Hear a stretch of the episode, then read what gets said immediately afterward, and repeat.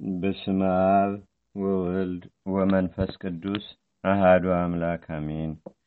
አንድ አምላክ በሚሆን በአብ በወልድ በመንፈስ ቅዱስ ስም አምነን የጌታችንና የአምላካችን የመድኃኒታችን የኢየሱስ ክርስቶስ ረድኤት አጋዥ አድርገን የጌታችንና የአምላካችን የመድኃኒታችን የኢየሱስ ክርስቶስ ሰማዕቱ ቅዱስ ጊዮርጊስ የፈጸመውን ድንቅ ረቂቅ የሆነውን የገድሉን ዜና እንዲሁም ከተወለደበት ለሰማዕትነት እስከወጣበት ጊዜ ድረስ በአባቱና በእናቱ አገር በአገሩም ሁሉ ያደረገውን ታምራት ማንበብ እንጀምራለን። ጸሎቱና በረከቱ በአገራችን በኢትዮጵያ በሕዝበ ክርስቲያኑ ሁሉ ላይ ለዘላለሙ አድሮ ይኑር፣ አሜን። የእግዚአብሔር ልጆች የክርስቲያን ወገኖች ሆይ የየብስና የባህሪ ፀሐይ፣ የተርሴስና የቢሩት ኮከብ፣ የፋርስና የልዳ ፀሐይ ስለ ጌታችንና ስለ አምላካችን ስለ መድኃኒታችን ስለ ኢየሱስ ክርስቶስ ሰማዕት የሆነውን ቅዱስ ጊዮርጊስን ጥንተ ሙላዱን እንድንነግራችሁ ስሙ። የገላትያ አውራጃ የምትሆን በእንቁራ አገር ኤጲስቆጶስነት የሾመው አባ ቴዎዶጦስ ሚያዝያ በሚባል ወር በሀያ ሶስት ቀን ሰማዕትነትን የፈጸመውን የሀያሉን የቅዱስ ጊዮርጊስን ገድል ለማስረዳት ደግሞም ትውልዱን የአባቱንና የእናቱን አገር የወገኑንም ደግነት የተጋድሎውንም ጽናት ስለ እርሷ መከራ የተቀበለላት መንግሥተ ሰማያትንም ማግኘቱን በየአገሩ በየመንደሩም በጌታችንና በአምላካችን በመድኃኒታችን በኢየሱስ ክርስቶስ ታምራትና ድንቅ ድንቅ ሥራ ሲሠራ መኖሩን ለመግለጥ የደረሰው ድርሳን ይህ ነው። ይህ የቅዱስ ጊዮርጊስን የገድሉን ዜና የተናገረው አባታችን ቅዱስ ቴዎዶጦስ ስለ ቀናች ሃይማኖት በኒቅያ ከተሰበሰቡት ከሦስት መቶ አባቶቻችን አንዱ ነው። እግዚአብሔርን የሚወድ ንጉሥ ቴዎዶጤዎስም ቴዎዶሲዎስም በእግዚአብሔር ቸርነት በኃያሉ በቅዱስ ጊዮርጊስ ስለተሰጠው ክብር ያያትን ታላቅ ራእይ ይናገር ነበር። ለዛሬም ካለፈው ከየካቲት ወር የሚቀጥለውን እንደዚህ እናቀርባለን። ቅዱስ ጊዮርጊስም በዚህ ሌሊት ፀሐይ ሲወጣ ፀሐይ እስኪወጣ ሲጸልይ አደረ። በማግስቱም ከሃዲያን ነገስታት ኃያሉን ቅዱስ ጊዮርጊስን ወደ አደባባይ እንዲያመጡ ታዘዙ። መገንጢዮስ ንጉስም ጊዮርጊስ ሆይ እኔ በፊቴ ታምራት ስታደርግ ላይ እወዳለሁ። ብታደርግ ግን በፀሐይና በጨረቃ አምላክ በሰባው አማልክት በአማልክትም እናት በአርጤም ስም አምልሃለሁ። እኔ በአምላክ በኢየሱስ ክርስቶስም አምናለሁ አለው። ቅዱስ ጊዮርጊስም መልሶ አንተ እውነት እንድትናገር አውቃለሁ፣ ግን የወደድከውን ተናገር አለው። ንጉሱም መገንጢዮስ እነሆ በዚህ ቦታ ሰባ የእንጨት ወንበሮች አሉ። ከእነዚህም ከሚያፈሩና ከማያፈሩ እንጨቶች የተሰሩ አሉ።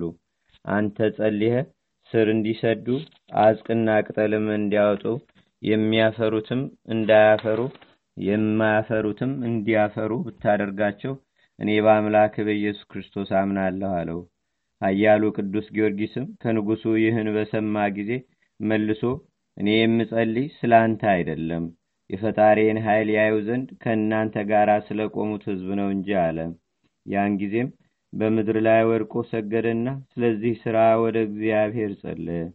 ጸሎቱንም ጨርሶ አሜን ባለ ጊዜ ጌታ ቅዱስ ጊዮርጊስን ከሞት ባስነሳበት ዕለት እንደሆነው ከሰማይ መብረቅ ሆነ። በሰባብ መናብርት ላይ ብርሃን ታየ። የእግዚአብሔር ኃይል ተገለጠባቸው። ስር ሰደዱ፣ በቀሉም፣ አጽቅና ቅጠልም አወጡ። ሁሉም በእያንዳንዱ በየአይነታቸው ፍሬ አወጡ። ፍሬ ያልነበራቸውም አፈሩ፣ ፍሬ የነበራቸው ግን አላፈሩም። ንጉሡና ሰባ ነገሥትም በቅዱስ ጊዮርጊስ ጸሎት የሆነውን ባዩ ጊዜ በደረቁ እንጨቶች ላይ ኃይልህን የገለጥህ አጵሎን ሆይ አንተ ገናና አምላክ ነህ። ግን ገሊላዊውን ጊዮርጊስን በምን እንድንገድለው አናውቅም አሉ። ከዚህ በኋላ የአካሃዲ የመዳብ አልጋ አምጥተው ቅዱስ ጊዮርጊስን በዚያ ላይ አድርገው ከበታች እሳት እንዲያነዱበት ክንድ ክንድ የሆነ ችንካሮችም አምጥተው ግራ ቀኝ ጎኑን ከአልጋው ጋር እንዲቸነክሩ ታዘዘ። ቅዱስ ጊዮርጊስም ከአልጋው ጋር ተቸነከረ። ዳግመኛም እንጨት ጠራቢ ጠርተው አምጥተው ራሱን በምሳር እንዲፈልጠው እንዲፈልጡት በጆሮውም በአፍንጫውም በላይ በታችም እስኪፈስ ድረስ ዝፍተን አፍልተው ዝፍቱን አፍልተው በተከፈተው ጭንቅላት ውስጥ እንዲያፈሱበት አዘዘ። ያን ጊዜም ከራሱ እስከ እግሩ ድረስ ተቃጠለ፣ እንደ ሬሳም ሆነ። ዳግመኛም ችንካሩን ከጎኑ ነቅለው በበሬ አምሳል በተሰራ በብረት ቀፎ ውስጥ እንዲያገቡ ታዘዘ። ቅዱስ ጊዮርጊስንም በብረት ውስጥ አደረጉት። ከበታቹም ዘንጉር ስኖባር በተባለ እንጨት እሳት አነደዱበት። ቅዱስ ጊዮርጊስም ሶስት ቀን ሶስት ሌሊት በውስጡ ሰነበት። ቅዱስ ጊዮርጊስ እግዚአብሔር ኃይል ይህን ሁሉ ይታገስ ነበር። ጌታም ቅዱስ ጊዮርጊስ ከመከራው ጽናት የተነሳ እንደደከመ ባየ ጊዜም በደመና ወደ እርሱ መጣ። እሳቱንም ከእርሱ ላይ ያጠፋለት፣ ሰውነቱንም በሙሉ ፈወሰው። በበሬ አምሳል የተሰራውን የብረት ቀፎም ሰበረው፣ ከመሃሉም ለሁለት ሰነጠቀው። ብፁዕ ኃያል ጊዮርጊስም ታጥቦ ከመታጠቢያ ቤት እንደሚወጣ ሰው ከውስጡ ወጣ። ከዚህ በኋላ ጌታችን ሳመው፣ ኃይሉንም አሳደረበት።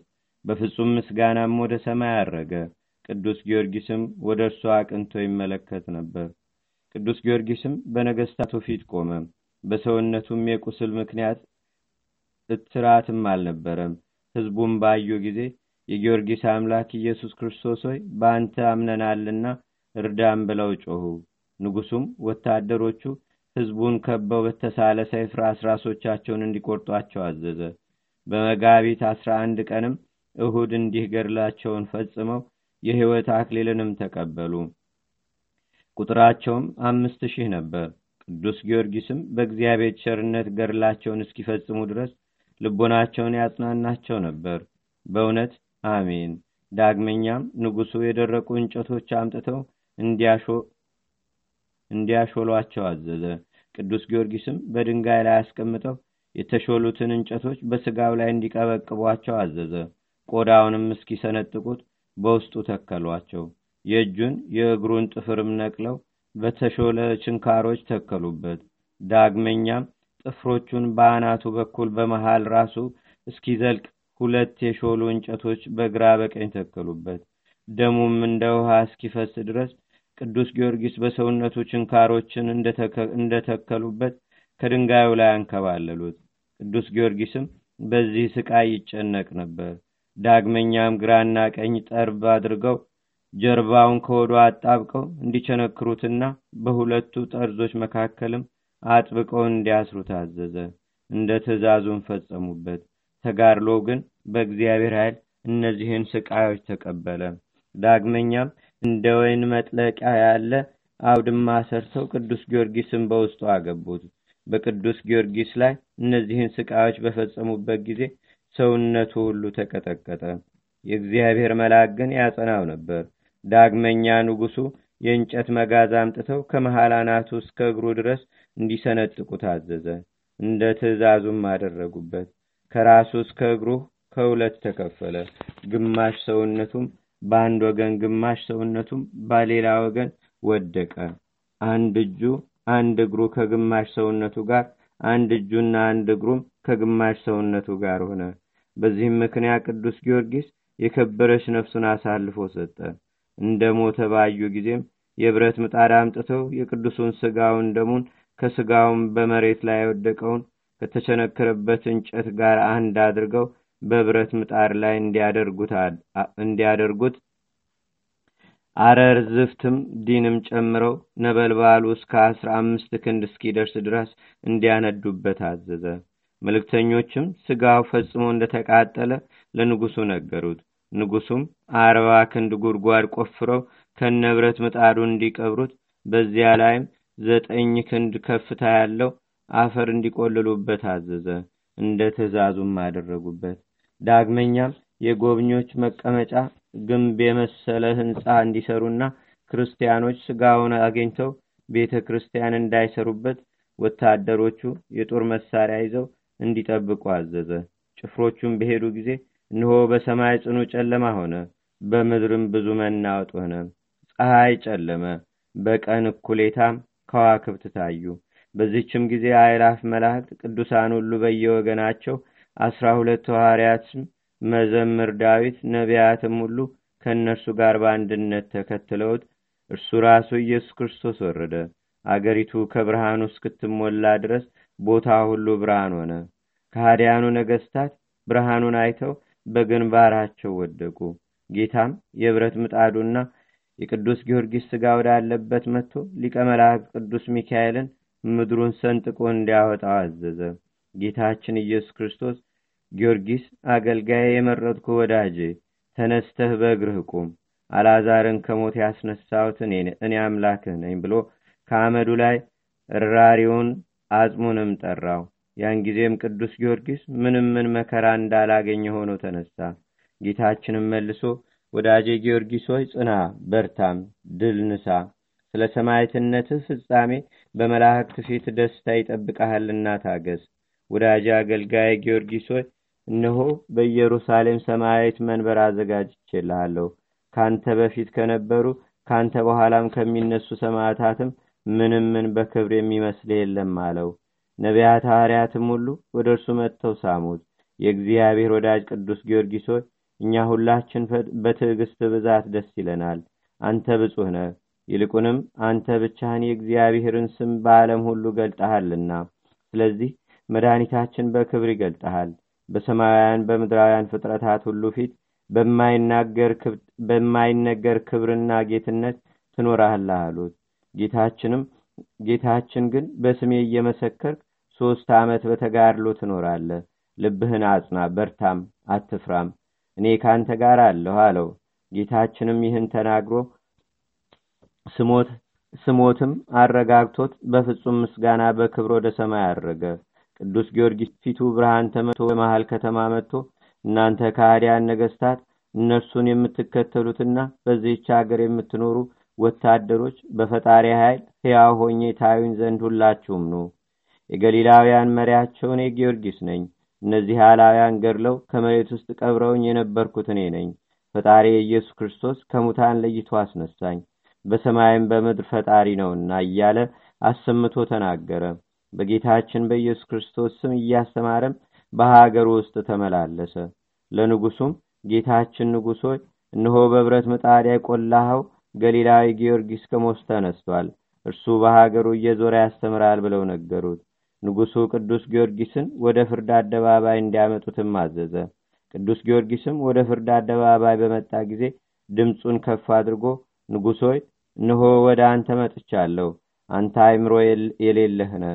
ጣዖታቶችህ አጵሎስና አርጤምስ ዜውስም ድንጋዮች ናቸው።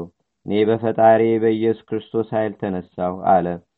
ሕዝቡም ቅዱስ ጊዮርጊስ እንደሆነ ባወቁ ጊዜ ገሊላዊውን ጊዮርጊስን ከፈጠረ ከኢየሱስ ክርስቶስ በቀር በሰማይም በምድርም ሌላ አምላክ የለም እያሉ ጮኹ። ከዚያም አንድ ድሃ ሴት ቆማ ታዳምጥ ነበር። የሆነውንም ታምራት ባየች ጊዜ አመነች። ስሟም ክላስስቲክ ነበረ። ወደ ቅዱስ ጊዮርጊስም መጥታ ሰገደችለት። ጌታዬ እዘንልኝ፣ ልጄ የሚያርስበት አንድ በሬ ነበረው በድንገት ወድቆ ሞተ። ለባሮችህ ለእኔና ለልጄ ያለ እርሱ ምንም የለንም፣ እኛ ድሆች ነንና ጌታዬ አሁንም እርዳን አለችው። ቅዱስ ጊዮርጊስም ይህን በእጅ የያዝኩትን በትር እንቺ፣ ወደ እርሻው ውስጥም ሂጅና በትሩን በበሬው ላይ አድርገሽ ጊዮርጊስን በፈጠረ በጌታዬ በኢየሱስ ክርስቶስ ስም ተነዝ፣ በእግርህም ቀጥ ብለህ ቁም፣ ምንም ክፉ ነገር ያልነካሁን በይው አላት።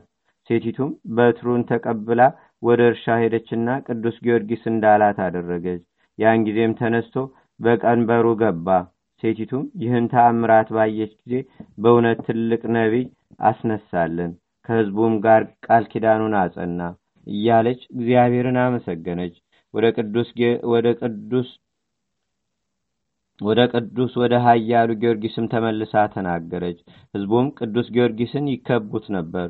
እርሱም ክርስቶስን እንዲያውቁ ያስተምራቸው ነበር።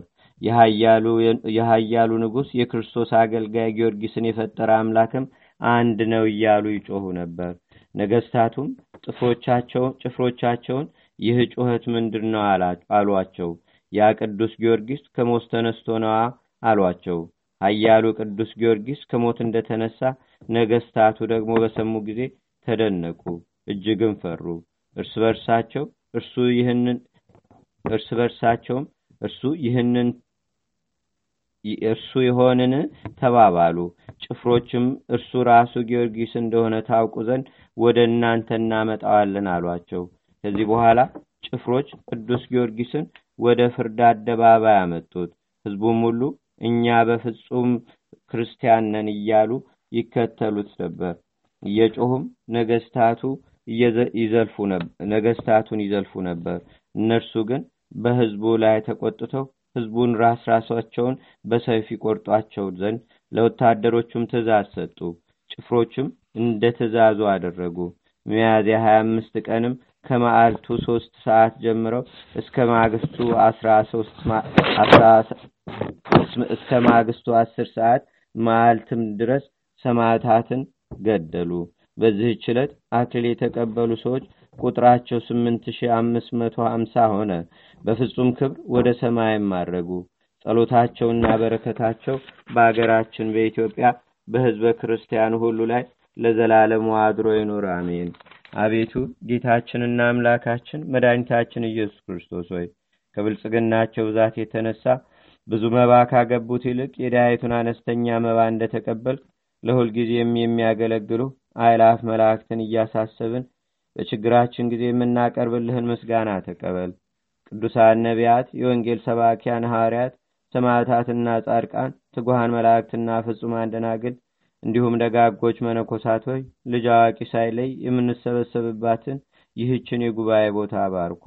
ይህን መጽሐፍ ወረቀቱን አዘጋጅቶ ብራና ደምጾ ብዕር ቀርጾ የጻፈውና ያጻፈውን ወይም በማህተም ያስቀመጠውን ያሳተመውንም ከገዝ ወደ አማርኛ የተረጎመውን ቃለ ንባቡንም በእርጋታ መንፈስና በተመስጦ ህሊና የሰማውን ያደመጠውንም በደለኛን ሁሉንም በአማላጅነቱ የምታስምር በጌታችንና በአምላካችን በመድኃኒታችን በኢየሱስ ክርስቶስ እናቱ በቅድስተ ቅዱሳን በድንግል ማርያም ጸሎት ጌታችንና አምላካችን መድኃኒታችን ኢየሱስ ክርስቶስ ስለ ሰማያቱ ስለ ቅዱስ ጊዮርጊስ ብሎ አገራችን ኢትዮጵያ ህዝበ ክርስቲያኑን ሁሉ በቸርነቱ ይጎብኘን ለዘላለሙ አሜን።